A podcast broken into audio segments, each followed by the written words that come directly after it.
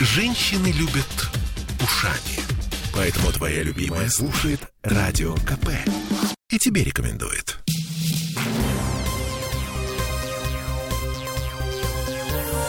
Темы дня.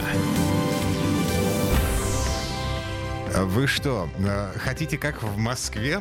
Эту фразу мы периодически вспоминаем в последние годы полтора в связи с цифровыми пропусками на выход из дома, в связи со слежкой за больными, э, в связи с QR-кодами. Э, Все, что московские власти применили на мирных гражданах в связи с пандемией, мы примеряем на себя.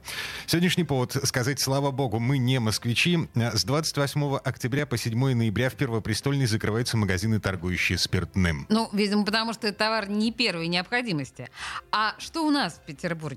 Официальных комментариев по этому поводу от Комитета по промышленной политике, который отвечает за работу бизнеса во время локдауна, нет. Но у нас есть коллега Сергей Волчков, который сегодня говорил с людьми из комитета неофициально, не под запись. Э, Сережа, привет. А мы у нас звоним, нет Сережи Волчкова? мы звоним Сергею Волчкову. А, пока мы звоним. Но на самом деле, а, и что? У нас тоже алкомаркеты могут закрыть?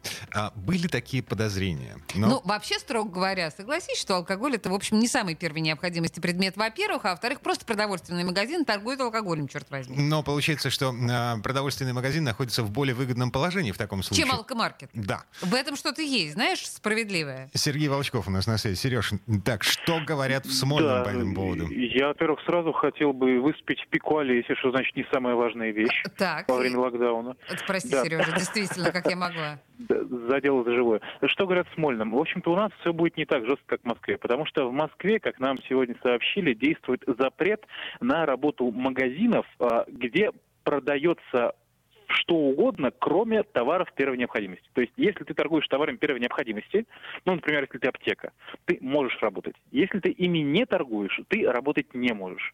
У нас немножечко полегче, потому что у нас магазины могут работать, во-первых, если они продают продовольствие, и, во-вторых, если у них в ассортименте не менее 30% вот либо продовольствия, либо товаров первой необходимости. Соответственно, алкомаркеты. Во-первых, алкоголь – это продовольствие, как мне сегодня объяснили. Оу. Поэтому алкомаркеты работают. А Если мы берем какие-то более или менее крупные, да, э, которые даже и не алкомаркеты, где продаются продукты, хотя бы та же самая закуска в большом ассортименте, они тоже попадают под вот этот вот, э, вот это вот условие и тоже, соответственно, могут продолжать работу. Поэтому в сухом остатке нет. Алкомаркеты у нас не закрывают, все будет хорошо, э, но на всякий случай затарьтесь. Ну, А. мало ли. Вот это сейчас было на просто на 200 рублей. Э, Шутка от Сережи Волчкова.